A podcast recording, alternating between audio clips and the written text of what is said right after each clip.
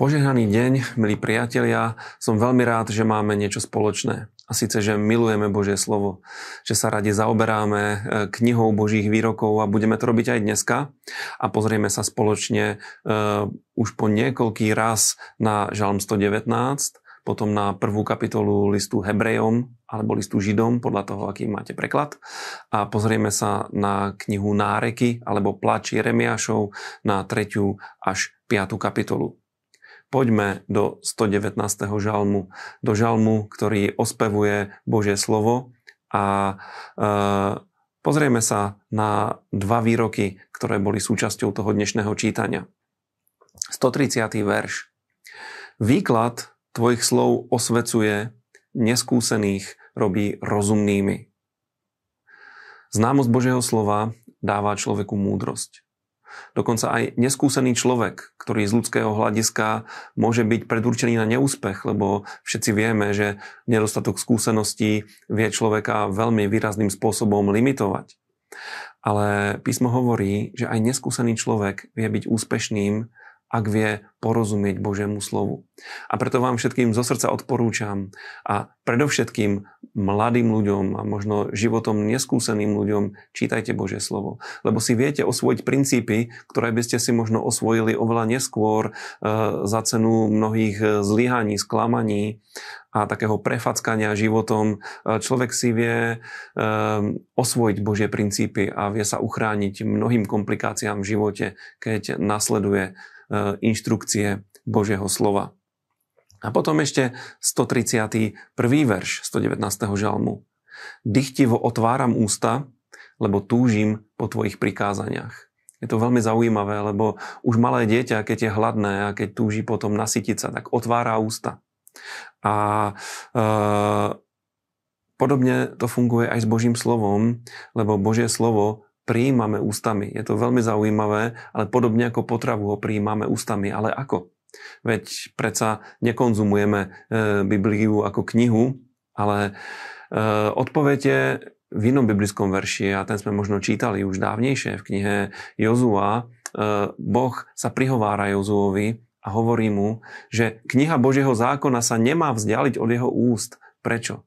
No práve preto, že Božie slovo prijímame ústami. A deje sa to tak, že keď my sami Božie slovo hovoríme, keď ho nahlas čítame a takto o ňom rozmýšľame tým hebrejským spôsobom meditácie, ktoré spočíva, ktorý spočíva v tom tichom hovorení Božieho slova, tichom čítaní Božieho slova, tak to vyslovené, nami vyslovené Božie slovo sa dostáva hlboko do nášho srdca a vie premieňať náš život a vie nás požehnať a je to nádherná inštrukcia, takže otvárajme ústa a nech sú naše ústa plné Božieho slova, lebo toto spôsobí, že náš život sa pohne dopredu a bude prekvitať. Prvá kapitola listu Hebrejom e, hovorí o dôležitosti a význame osoby Božieho syna. E, autor listu Hebrejom hovorí toto. Mnoho ráz a rozličným spôsobom hovoril kedysi Boh otcom ústami prorokov. V týchto posledných dňoch prehovoril k nám v synovi, ktorého ustanovil za dediča všetkého a cez ktorého stvoril aj svet. Celé dejiny ľudstva sú dejinami Božieho slova, ktoré hovorí k človeku skrze prorokov v starej zmluve. A je veľmi zaujímavé, že keď Boh chcel prehovoriť k ľudstvu v období novej zmluvy, tak poslal svojho syna. Už to, že sa Ježiš Kristus Nazarecký, vtelený Boží syn narodil, je Božou rečou k človeku.